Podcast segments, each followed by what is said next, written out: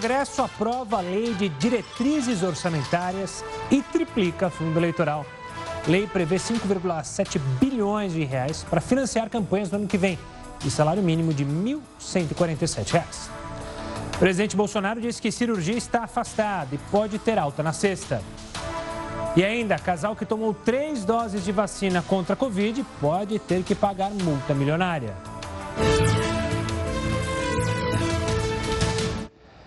Olá, uma boa noite. Seja muito bem-vindo ao Jornal da Record News desta quinta-feira. Lembrando que a gente está ao vivo pelo YouTube, pelo Facebook da Record News, claro, na sua T V e também pelo nosso aplicativo. O presidente Bolsonaro segue internado em São Paulo sem previsão de alta. O quadro clínico dele evoluiu bem, segundo o boletim médico mais recente. Jair Bolsonaro continuará com o tratamento iniciado ontem, sem previsão de cirurgia. Segundo o boletim médico, emitido no início da tarde, o quadro de saúde do presidente evolui de forma satisfatória, clínico e laboratorialmente. Permanece o planejamento terapêutico previamente estabelecido e sem previsão de alta. Fotos publicadas nas redes sociais mostram o presidente no hospital. Nas duas imagens, ele aparenta estar bem disposto. Em uma delas, aparece em pé e sorrindo ao lado de uma paciente. O general Augusto Heleno, chefe do Gabinete de Segurança Institucional da Presidência, esteve no hospital duas vezes e saiu sem falar com a imprensa. Numa rede social, Heleno disse que o presidente passa bem. Sua recuperação tem sido acima do esperado, publicou. O senador Flávio Bolsonaro postou que o pai evolui para melhor e, se continuar assim, não precisará fazer cirurgia. E agradeceu. O ministro da Saúde, Marcelo Queiroga, conversou com o presidente e negou que ele tenha falado em se licenciar do cargo. Não falou comigo sobre esse assunto, mas o presidente está bem e ele logo estará de volta aqui conosco em Brasília. Jair Bolsonaro aguarda os resultados dos exames para saber a gravidade da obstrução intestinal diagnosticada essa semana. Mas a equipe médica que acompanha o presidente já anunciou que ele vai receber um tratamento conservador, sem a necessidade de cirurgia emergencial. Especialistas dizem que cirurgia não garante a solução definitiva para o problema e, por isso, o tratamento clínico pode ser uma alternativa importante. O médico fala apenas em tese, já que não é responsável por tratar o presidente. Quando acontece a obstrução, a gente tem dois caminhos, o caminho clínico e o caminho cirúrgico. Há muitos anos atrás, obstrução era igual cirurgia. A gente operava o paciente, soltava aquilo que estava preso e a vida tocava em frente.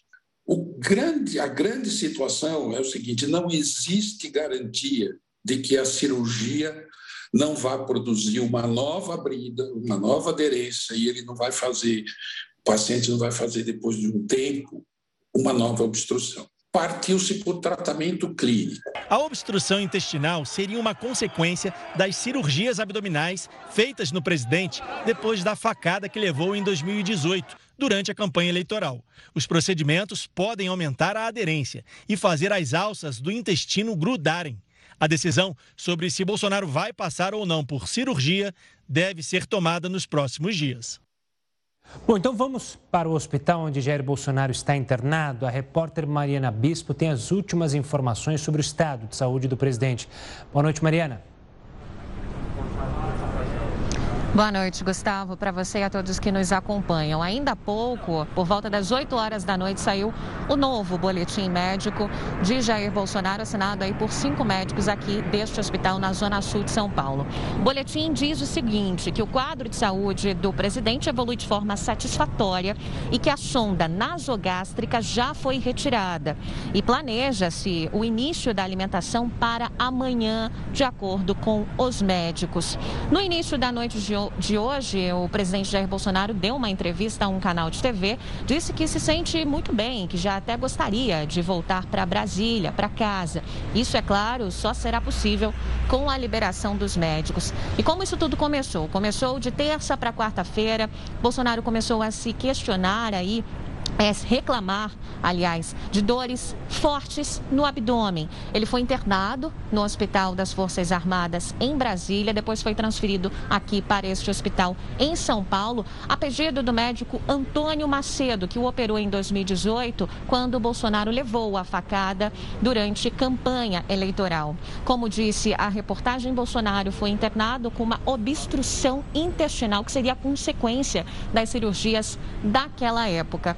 A gente lembra que Bolsonaro está internado aqui, acompanhado da primeira-dama, Michele Bolsonaro, e também do filho, Carlos Bolsonaro. Ele segue despachando normalmente e não se afastou do cargo. Eu volto com você, Gustavo. Obrigado pelas informações, Mariana. Um ótimo trabalho para você e para a equipe. A Organização Mundial da Saúde pediu mais transparência para a China. O diretor-geral da O M S pediu que o país seja aberto e colabore com os estudos para identificar a origem do coronavírus. O órgão já havia enviado ao país uma equipe no começo do ano para realizar pesquisas sobre o tema.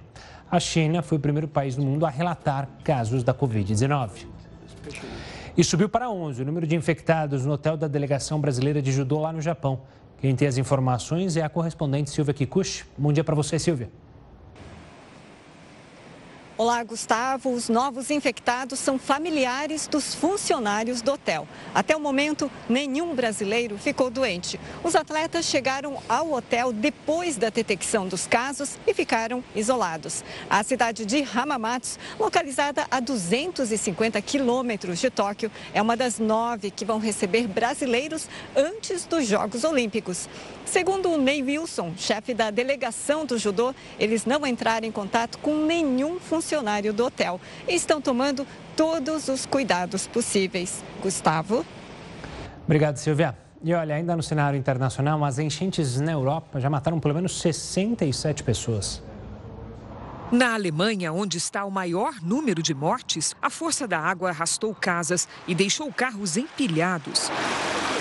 Os temporais também provocaram estragos na França, Bélgica e Holanda. Segundo o sistema de meteorologia, a chuva que atinge a região não tem precedentes e fez com que muitos rios transbordassem. Autoridades alertam para a possibilidade do rompimento de represas. Voltando ao Brasil e à pandemia, vamos aos números da situação da covid dezenove aqui no país. Para isso, a gente usa o nosso telão com um detalhamento. Atingimos hoje dezenove milhões duzentos e sessenta e dois mil quinhentos e dezoito casos desde o início da pandemia. Nas últimas vinte e quatro horas foram registradas mil quinhentas e quarenta e oito mortes, chegando ao triste número de quinhentos e trinta e oito mil novecentos e quarenta e dois brasileiros que perderam a vida por causa da pandemia. E olha, o D J Ivis deve passar amanhã por uma audiência de custódia, que define, então, se ele pode ser ou não libertado. Essa e outras notícias você confere daqui a pouco, aqui no Jornal da Record News. Está com o Jornal da Record News para falar do D J Ivis. Ele segue preso em Fortaleza após agredir a mulher e vai passar amanhã por uma audiência de custódia para definir se ele pode ser libertado. Os advogados do músico pedem na justiça o relaxamento da prisão. Ivis passou a noite nesta delegacia de Fortaleza. Ele passou por exame de corpo de delito e prestou depoimento, mas decidiu ficar calado. O cantor divide uma cela com outros dois homens, também acusados de violência doméstica. O advogado diz que o cliente está emocionalmente abalado. Por tudo que aconteceu, a sua imagem, as pessoas, a sua vida social, a sua família, está bastante... vamos dizer, arrependido. Ivis foi denunciado pela esposa, vítima de sucessivas agressões. Vídeos gravados no apartamento do casal mostram o músico dando socos, chutes e empurrões em Pamela Holanda. Algumas brigas aconteceram na frente da filha e de outras duas pessoas. Segundo o delegado, a agressividade mostrada nas cenas motivaram o pedido de prisão. O fundamento do pedido é a garantia da ordem pública, né? Muito fundada também na periculosidade dele. Essas agressões começaram muito antes daqueles vídeos, né? Então era uma rotina que demonstra a predisposição dele para reiterar em práticas delituosas. Amanhã, D J Ivis passa por audiência de custódia para definir se ele permanece preso. A defesa entrou com um pedido de liberdade. Os advogados alegam que não há motivo para a prisão e que Ivis pode cumprir medidas cautelares, como o uso de tornozeleira eletrônica, por exemplo. Primário, bons antecedentes, tem um endereço fixo, já tinha se apresentado. A defesa vê que não se faz necessária a manutenção dessa prisão. E o Congresso aprovou hoje a L D O, que é a Lei de Diretrizes Orçamentárias, e que define como será o orçamento do governo federal para o ano que vem. Vamos falar sobre esse assunto, a gente não teve um probleminha com a reportagem, vamos falar com o Heroto justamente sobre a Lei de Diretrizes Orçamentárias aprovada para dois mil e vinte e dois. Ela prevê um fundo, um aumento no fundo eleitoral. Para saber qual será esse aumento, o Heroto conta para a gente. Heroto, como você gosta de dizer, quantos bilhões terá nesse aumento do fundão, hein, Heroto? Olá, Gustavo. Olha, é, depende do tamanho do jabuti, né? Como você lembrou aí, essa lei, a lei de, uh, que, que acerta a questão orçamentária para o ano que vem, ela prevê o seguinte, ela prevê que o ano que vem vai haver um déficit de cento e setenta bilhões. O que quer dizer isso? Quer dizer que uh, nós vamos gastar mais do que a gente arrecadou, cento e setenta bilhões. Mas vai dizer, bom, mas essa diferença para onde vai? Essa diferença vai para a dívida pública do país, que está lá para cima, está lá na casa dos cinco trilhões de cacetadas. Um dia... ou nós, ou nossos descendentes vão ter que pagar. Mas eles aprovaram e mandaram, como você lembrou agora há pouquinho, para aprovar na Câmara, mandaram para o Senado.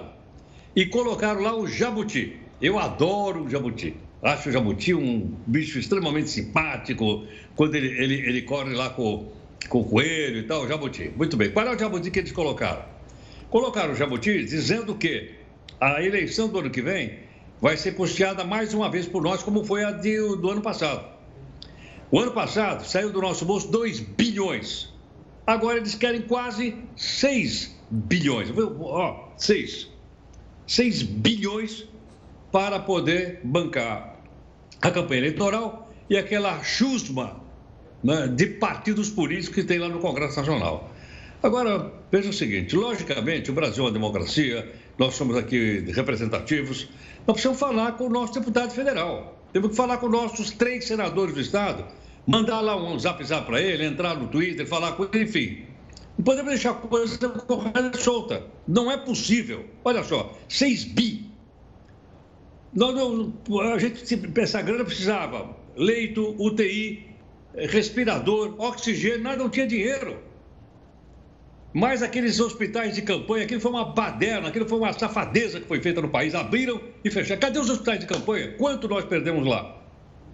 Então a gente fica olhando essas coisas, é ruim para a democracia isso. Por quê? Porque não basta ter o Congresso Nacional, que é importante para a democracia. O Congresso Nacional tem que ter respeitabilidade. E com uma coisa como essa, a moral dos homens já não é muito boa, é só conversar com pessoas na rua, fica muito pior. Ou seja... eles mesmos, não, são, não, não é gente de fora, é de dentro, que acaba arruinando com essa imagem. Então, espero, sinceramente, que a gente não vá gastar esses seis bi. Como eu já lembrei aqui alguma vez, com essa grana se mantém partido político, que mantém a campanha eleitoral. O político compra até helicóptero para o presidente do partido ir trabalhar em Brasília de helicóptero, fora mansão e outras coisas mais. Imagina o que esses caras gastam quando não tem eleição. Enfim, ainda há uma chance de brecar isso? Ah, Lá no, Senado, lá no Senado Federal. Para isso, a gente vai precisar bater um papinho com os nossos senadores. Senão vai passar e isso vai sair do nosso bolso, como a gente tem mostrado sempre aí. Eu lamento, sinceramente. Pois é, sei, quase seis bilhões é, para as campanhas eleitorais e o salário mínimo em mil cento e quarenta e sete reais. Vamos ver agora a reportagem, então, sobre a aprovação da L D O lá no Congresso. A proposta de orçamento para o ano que vem foi aprovada em um único dia na Comissão Mista de Orçamento e depois pelo Congresso Nacional em votações separadas na Câmara e no Senado.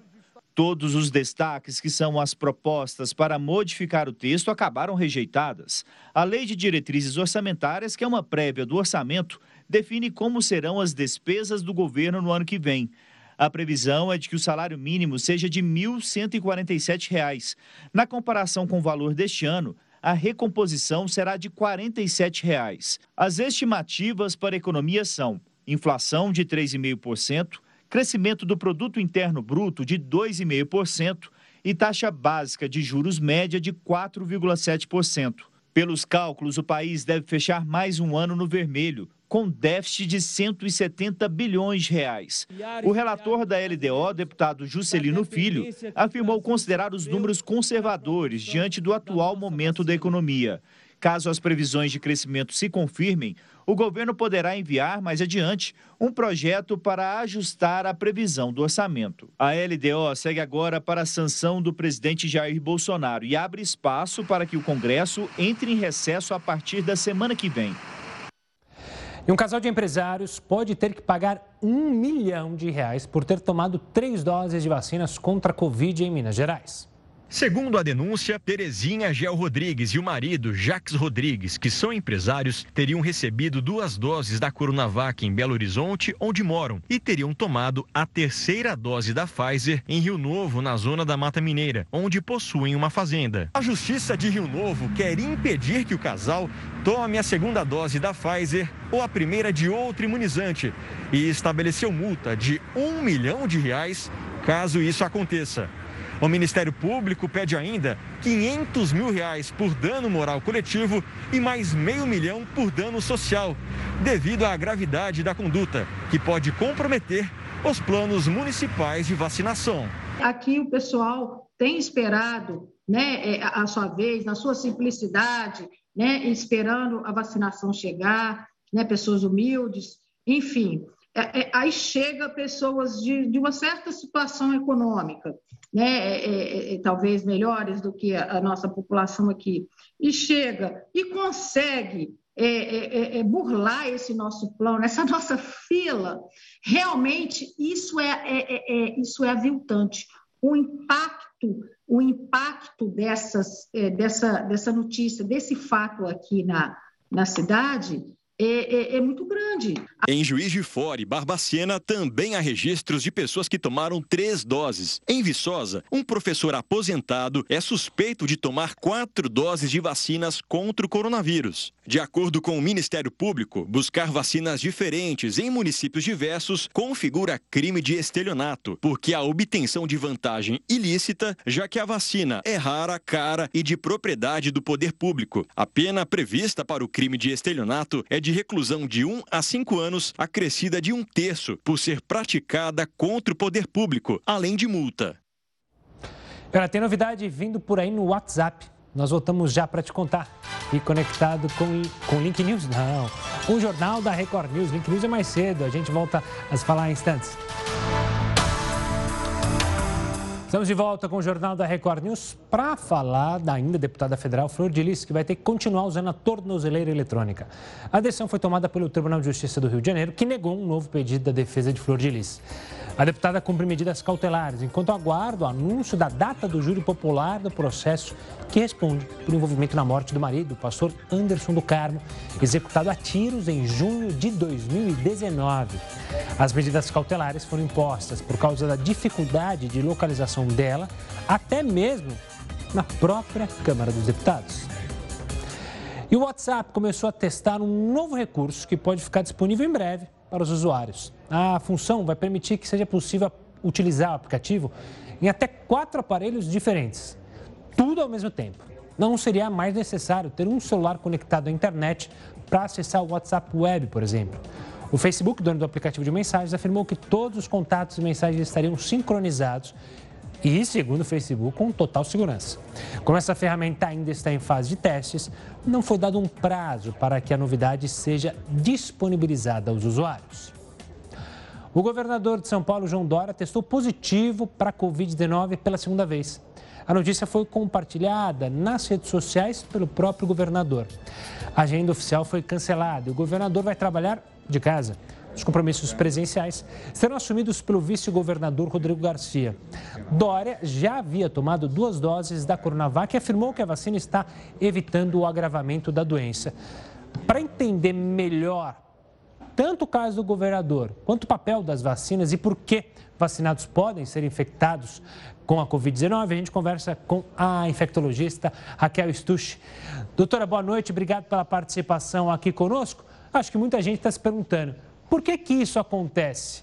É, é normal? Quem já fez o ciclo, né, tomou as duas doses da vacina, seja a Coronavac, seja a vacina da Oxford, seja a vacina da Pfizer, apresentar é a covid dezenove, ser infectado com a doença? Uma boa noite. Olá, boa noite. É um prazer estar aqui novamente conversando com vocês. É comum, comum assim, uh, isso pode acontecer? Pode. Assusta? Não, não assusta. E por que não assusta? Porque nós não temos nenhuma vacina para nenhuma doença infecciosa que seja cem por cento eficaz na prevenção das doenças. E quando a gente fala de Covid, qual é o objetivo principal em relação à vacinação contra a Covid? É evitar formas graves da doença e diminuir a mortalidade, portanto. Então, ah, o que nós temos visto é que em pessoas Pessoas vacinadas, na, na população em geral, há uma diminuição importante do risco de adoecer com qualquer manifestação clínica, e aquelas pessoas que adoecem normalmente tendem a ter um quadro mais leve. Então, este é o grande benefício da vacinação. Doutora, se alguém tomou a primeira dose e antes de tomar a segunda dose é, contrai a covid dezenove, é, é sinal de preocupação? Ela não está com a imunidade no... vamos dizer assim, no cem por cento que a vacina pode proporcionar? É algo para ficar atento, ou apenas com uma dose você já tem uma diminuição dos riscos da covid dezenove, da doença? É, a diminuição mesmo, né, do risco de ter forma grave da doença é com a vacinação completa, né? E quatorze dias depois da vacinação completa. Acho que perdemos o contato com a doutora Raquel, vamos ver se a gente retoma o contato com ela para justamente tirar essas dúvidas. Mas assim que a gente retomar o contato com a doutora Raquel, ela volta aqui conosco no Jornal da Record News. Vamos continuar falando de vacina, porque o Brasil chegou hoje, é, porque chegou hoje ao Brasil um lote com mais de um milhão de doses de vacina. A gente vai então até Brasília falar com o repórter Clébio Cavaniola, que tem mais informações. O lote chegou essa tarde no Aeroporto Internacional de São Paulo, em Guarulhos. São um milhão e trinta e seis mil doses da vacina AstraZeneca Oxford. O lote faz parte do consórcio internacional COVAX Facility, que prevê ainda mais dois milhões de doses nos próximos dias. O Ministério da Saúde está distribuindo outros quatro milhões de doses da AstraZeneca, que chegaram ao país na semana passada para os estados e também Distrito Federal. Aqui em Brasília, o ministro da Saúde, Marcelo Queiroga, e a ministra da Secretaria de Governo da Presidência da República, Flávia Arruda, acompanharam agora há pouco a chegada de vacinas contra a Covid. O avião pousou há pouco, inclusive aqui, trazendo sessenta e duas mil doses do mesmo imunizante. O ministro Marcelo Queiroga tem dito que pretende imunizar metade da população com mais de dezoito anos, isso com as duas doses até o mês de setembro. Volto com vocês. Obrigado, Clébio. Vamos voltar com a doutora Raquel. Ela comentava justamente sobre a questão de quem tomou uma dose só da vacina, ainda não tomou a segunda, e os riscos de contrair a doença. Por favor, doutora. Infelizmente, a conexão deu um probleminha, mas agora já reconectados. Isso, peço desculpas até.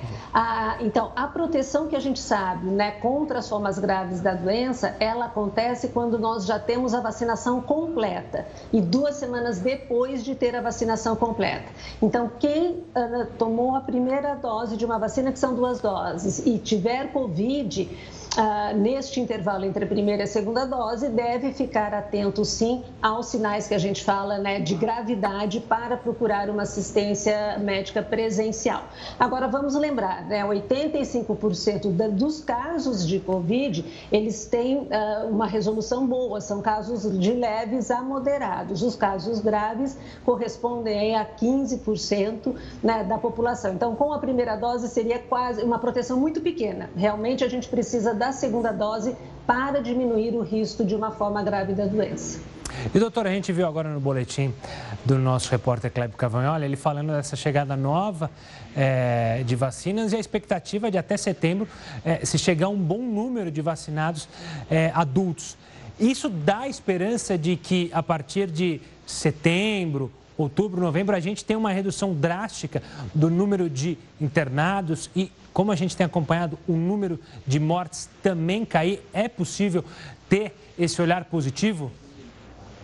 É possível, sim, né? Desde que a gente continue com a chegada das vacinas, isso será possível, né? Chegando novas doses, que a gente consiga completar a vacinação, né, de uma porcentagem de oitenta por cento da população, pelo menos de dezoito anos, e logo depois a gente deve começar a vacinar os menores de dezoito anos também, e para final do ano nós devemos ter um controle melhor da pandemia. Agora, para isso acontecer, é preciso que a gente não deixe, né, que novas variantes apareçam e que não deixe que a nova variante Delta aí se espalhe entre nós. Como que a gente faz isso, né? Ainda evitando aglomeração, usando máscara corretamente, mantendo o distanciamento social e a higienização das mãos. Então, isso ainda é muito importante neste momento.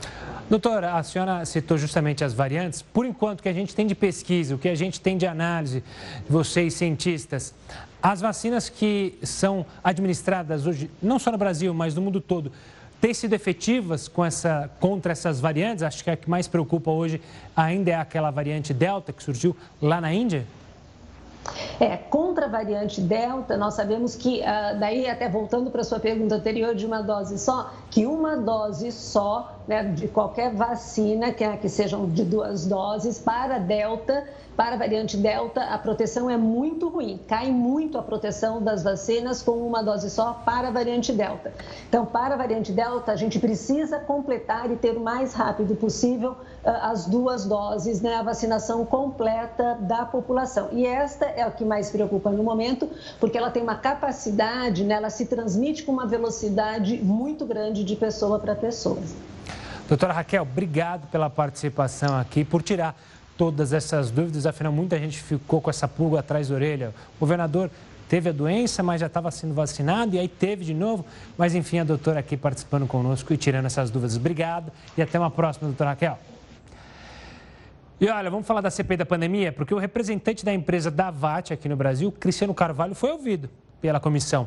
A companhia teria tentado intermediar a compra de vacinas pelo Ministério da Saúde. Cristiano Carvalho negou ser o C E O, ou seja, o principal executivo da Davati. Ele seria apenas um vendedor da empresa e teria conhecido o P M Luiz Paulo Dominghetti em janeiro.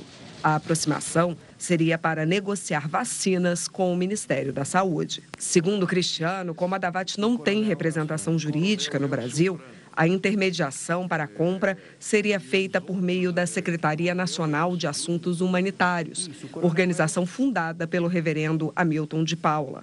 O reverendo seria o responsável por fazer a ponte entre a Davati e o Ministério da Saúde. Este áudio de Cristiano Carvalho a Dominghetti mostra que ele não acreditava na influência do reverendo. Dominghetti, esses caras não são sérios. Esse pessoal do, do, do, do, do reverendo é pilantra. Você me desculpa, Dominghetti. Eles não têm acesso a ninguém. O reverendo não tem influência alguma. Alguma com ninguém, cara. Cristiano disse que depois de Dominghetti começar as negociações, o então diretor de logística do Ministério da Saúde, Roberto Dias, passou a procurá-lo insistentemente.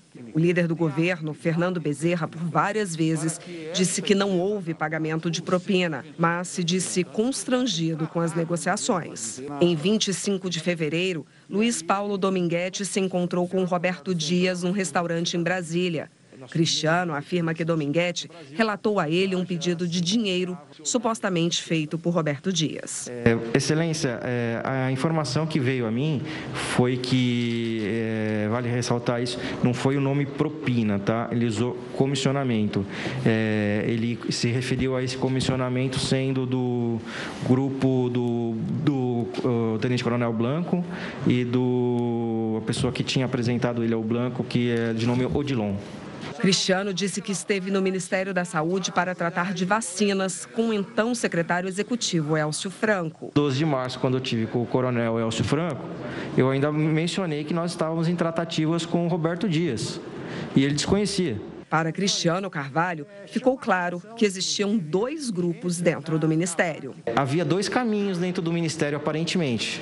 Um era via Elcio Franco e um era via Roberto Dias. E um não sabia do outro.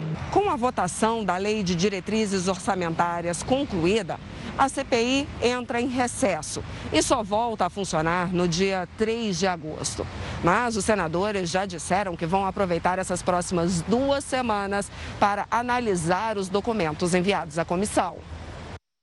E algumas cidades mineiras avançaram na imunização e os resultados já começaram a aparecer. Nós voltamos já, não sai daí.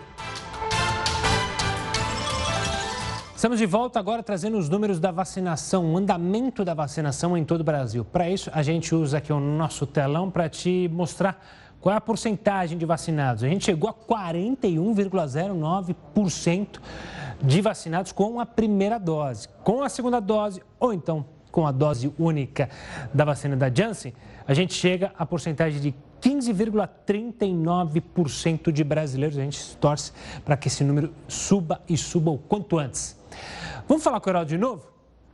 Heraldo, vem para cá, porque um novo levantamento realizado pelo Tribunal de Contas do Estado de São Paulo mostra quanto custa as câmeras municipais de todos os municípios paulistas. Heraldo, conta pra gente qual é o valor. Está na casa dos bilhões, ah, é, como você fala, não? É baratinho, é baratinho, é baratinho. Só para você ter uma ideia, tem seiscentos e quarenta e quatro municípios de São Paulo, logo tem seiscentos e quarenta e quatro câmaras municipais. Somando as seiscentos e quarenta e quatro, tirando a de São Paulo, tirando a de São Paulo, que é a mais cara de todas, nós gastamos três bilhões de reais. três bi. Agora, uma coisa que me chamou a atenção. A segunda mais cara aqui é a Câmara Municipal de Campinas. Ela custa cento e três milhões de reais por ano e tem apenas trinta e dois, trinta e três edis. Não é bonito o nome edis? Ela, na Roma Antiga chamava edis, um cara que... Né? Eu chamo de Barnabé, mas eles chamavam de edis, o pessoal lá naquela época. Agora, você vai, escuta... Uh, e por que precisa tudo isso? Aliás, tem vinte e três câmaras municipais aqui que não tem, a prefeitura não tem dinheiro para bancar. Então, em vinte e três cidades, o dinheiro tem que vir ou do governo do estado ou do governo federal, porque senão a Câmara Municipal não teria o tostão. Bom, não importa se o dinheiro é estadual, federal, municipal, a origem é uma só, que nós sabemos que é o nosso bolso. Agora, por que esses gastos todos? Bom, porque tem carro, tem motorista, tem combustível. Ah, tem o gabinete. O vereador tem que ter gabinete. No gabinete tem o quê? A maior parte da despesa aqui é aquele pessoal que fica pendurado. Puxa saco, lambe-bota, maçaneta, é, caras, relações amorosas, aquela coisa. O pessoal está lá. Então, por isso é que fica tão caro. Agora, a pergunta que não quer calar, eu gostaria até que o nosso público aqui, não só de São Paulo, mas do Brasil inteiro, mandasse aqui um, um, um, um zap-zap para a gente. Não era melhor que, o, que, o, que a, a função de vereador fosse voluntária? Quer dizer, porque eu quero ajudar a minha cidade. Por isso seria voluntário, pelo menos nas pequenas e médias cidades. Fica aí, então, a nossa pergunta diante desses gastos que são aterradores. E, ó, pode ter pandemia, todo mundo perdeu o salário, essa gente aqui não perdeu um tostão, nem de salário, nem de privilégio. Tá aí, é que nem bombeiro voluntário, né?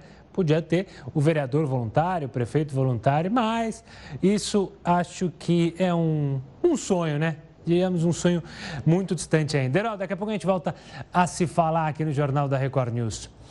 Vamos falar agora de algumas cidades mineiras que, veja só, elas conseguiram avançar na vacinação contra a covid dezenove mais rapidamente. E, óbvio, já estão vendo os ótimos resultados. Dados epidemiológicos mostram que em Rio Doce, zona da mata, há quase Três meses, três meses, não há internações de pessoas com covid dezenove. Eu não estou falando em mortes, estou falando em internações. Já em Confins, na região metropolitana de Belo Horizonte, não houve nenhum registro de morte há mais de trinta dias. O município de Rio Doce foi o primeiro de Minas Gerais a vacinar toda a população adulta com a primeira dose. Além da vacinação, as medidas restritivas também justificam, obviamente, os bons resultados nesses locais. Vamos para Cuba agora, porque depois de uma onda de protestos em Havana, o governo de Cuba anunciou as primeiras concessões à população e liberou até o final do ano a entrada de itens de necessidade básica sem pagamento de taxas. No subúrbio da capital Havana, o Aldo pede por liberdade. Precisamos de remédios e comida, diz. Queremos medicamento, queremos alimento. Pelo quinto dia consecutivo, ele se juntou a milhares de cubanos para protestar contra a escassez de produtos básicos, o desemprego e as restrições impostas pelo governo. Este outro cubano mostra que a ilha segue sem sinal de internet, que foi censurada na tentativa de impedir que a população organize mais manifestações nas redes sociais. Segundo o presidente Miguel Díaz-Canel, os protestos são orquestrados por contra-revolucionários financiados pelos Estados Unidos, que ele acusa de manipular a crise econômica da ilha através dos embargos comerciais. Na tentativa de acalmar as tensões diante da crise, o governo cubano anunciou a suspensão das restrições alfandegárias para os viajantes que quiserem levar legalmente medicamentos, alimentos e outros itens de necessidade básica até a ilha. A notícia fez a guarda costeira americana aumentar a fiscalização no mar na intenção de impedir que os americanos de origem cubana se arrisquem ao tentar levar os suprimentos de barco até o país. Você já percebeu que está mais difícil de conseguir corridas rápidas pelo aplicativo? Daqui a pouco, é rapidinho, a gente explica o porquê, não sai daí. Jornal da Record News de volta para falar que o presidente Jair Bolsonaro sancionou a lei que estabelece um teto de cento e quarenta mil reais para isenção de imposto na compra de carros por pessoas com deficiência. Heraldo, conta para a gente quem tem esse direito.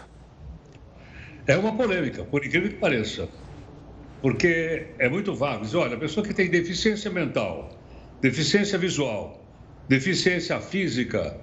É a, a polêmica. No caso da deficiência física, se a pessoa, por exemplo, ela está em cadeira de roda, se ela for paraplégica, não tem, não tem discussão, lógico, claro, né? Se ela perder um membro, também não tem discussão, vai por aí afora. Mas outras, elas têm, elas, elas são polêmicas. Por exemplo, de uma doença que pode é, deixar sequelas na pessoa, aí essa pessoa tem direito. Por exemplo, uma pessoa que, uma mulher que teve câncer de mama e teve que retirar as mamas, ela tem o direito, ela, essa tem. Agora, outras mulheres ou homens que tiveram câncer, mas se curaram, não tem direito. E qual é a outra novidade? A novidade é o seguinte, até então, é, essas pessoas que tinham esse direito, elas podiam trocar de carro a cada dois anos, e o carro ia até setenta mil reais. Agora mudou. Agora a pessoa é obrigada, só pode trocar o carro a cada três anos, mas em compensação pode ser um carro de até cento e quarenta mil reais. Agora, a pergunta é o seguinte... Quais são os impostos que uma pessoa que tem esse direito, tem que ser preservado, logicamente, não paga?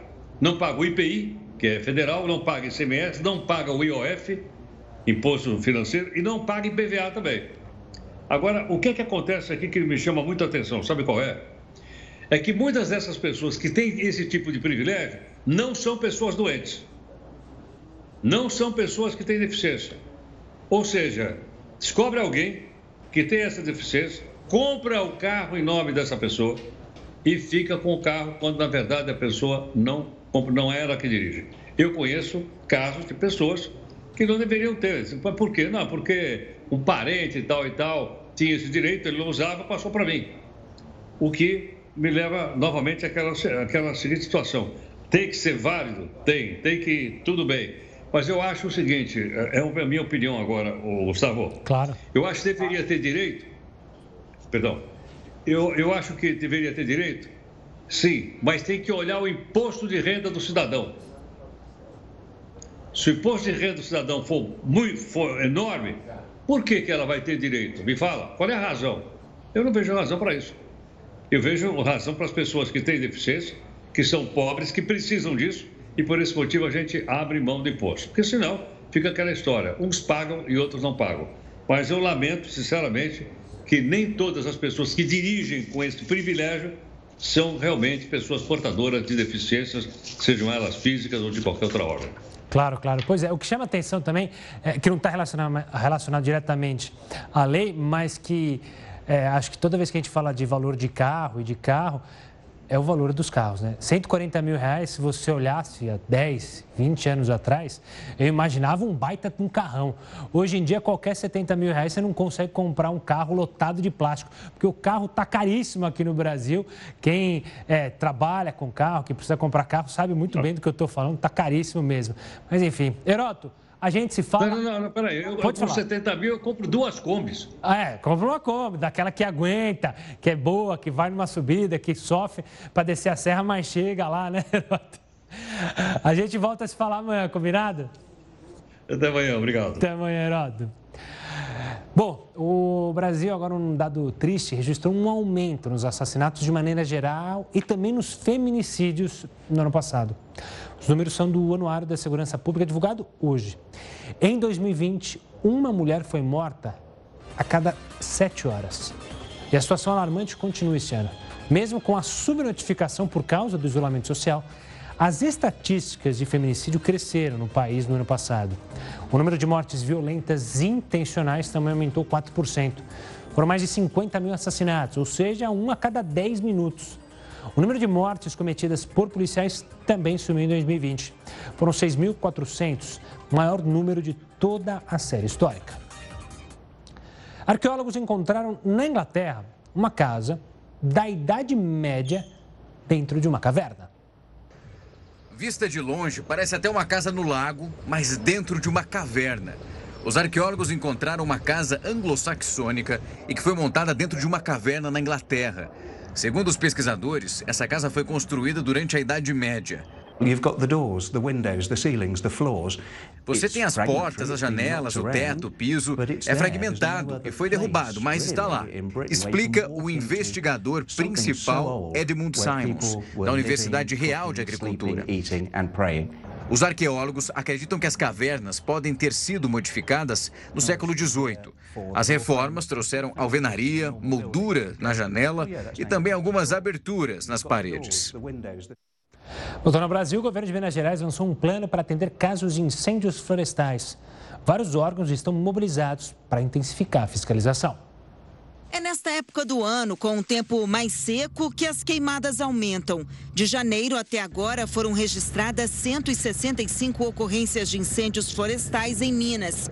Mais de dois mil e seiscentos hectares de área foram queimados. Nós tivemos recorde no ano de dois mil e dezenove em relação à nossa série histórica e dois mil e vinte foi recorde em cima de dois mil e dezenove. Para esse ano especificamente, em dois mil e vinte e um, nós estamos com uma série de novas ações. Na coletiva de lançamento do Plano de Resposta para Atendimento a Incêndios Florestais de dois mil e vinte e um, foram anunciados investimentos na ordem de quarenta milhões de reais. Mostrando todo o esforço orçamentário de infraestrutura e de pessoal e organização que o Estado está fazendo para que a gente minimize essas ocorrências de incêndio florestal. Segundo dados do Corpo de Bombeiros, vinte e quatro por cento dos casos são atendidos em menos de dez minutos e sessenta e um por cento deles em menos de sessenta minutos. As condições climáticas preocupam. Esse é um ano mais seco em razão de tudo aquilo que já foi apresentado no que se refere a volume de chuva. Esperamos aí que possa, é, é possível um número de focos muito grande. A Polícia Civil diz que está ampliando os trabalhos na tentativa de identificar e prender os responsáveis por incêndios. A pena varia entre dois e quatro anos de prisão, além de multa. Quem tem o costume de usar aplicativos de transporte já percebeu. Tá difícil conseguir um carro, principalmente para as corridas mais rápidas. Na hora de chamar a corrida, tem muita gente ficando a pé. De noite também tá muito mais difícil chamar. E aí vai a pé? Ah, de noite aí é mais complicado, né? Mas quando é de dia, acaba aí sim, acaba que vai a pé. Ou a espera tem sido longa. Eu já pedi já tem uns dez minutos que eu estou aqui, nunca demorou esse tanto. Principalmente quando o valor da corrida é baixo. A corrida mais barata realmente está é, muito difícil. A presidente do Sindicato dos Condutores de Veículos de Aplicativos do Estado afirma que essa recusa é motivada por uma combinação de fatores. Aumento no preço dos combustíveis e falta de reajustes das corridas são os principais. Nós estamos pagando para trabalhar, porque a gente não tem, se você for colocar na ponta do lápis, nós não estamos tendo nenhum tipo de lucro. Com essas tarifas e com o preço da gasolina e com tudo subindo e a gente sem reajuste, não tem a menor condição de ainda conseguir ser um motorista por aplicativo. Os reflexos são bem menos carros circulando e, consequentemente, a dificuldade de achar um motorista. Segundo o sindicato, no último ano, cinquenta por cento dos profissionais cadastrados abandonaram as plataformas ou deixaram de rodar com regularidade. É o caso do Eude. Em quatro anos e meio como motorista de aplicativo, ele afirma que esta é a pior fase. Quando eu comecei a trabalhar quatro anos e meio atrás, é, era em torno de sete reais e cinquenta centavos o valor mínimo da viagem. E quatro anos e meio depois, o valor da viagem é, a, diminuiu ainda mais, em torno de seis reais e cinquenta, às vezes até menos. O jeito é selecionar a corrida. Se não for assim, a conta não fecha. Viagem, se não for no mínimo dois reais por quilômetro, não vale a pena, que acaba é, que a gente está pagando para trabalhar. Segundo o sindicato, há sete anos não há reajustes nas taxas dos aplicativos e o percentual repassado aos motoristas só cai. Bom, essa edição do Jornal da Record News fica por aqui, mas você segue ligado aqui na Record News, porque o Rafael Gart está chegando aí com o News às dez. A gente se vê amanhã, sexta-feira. Tchau, tchau.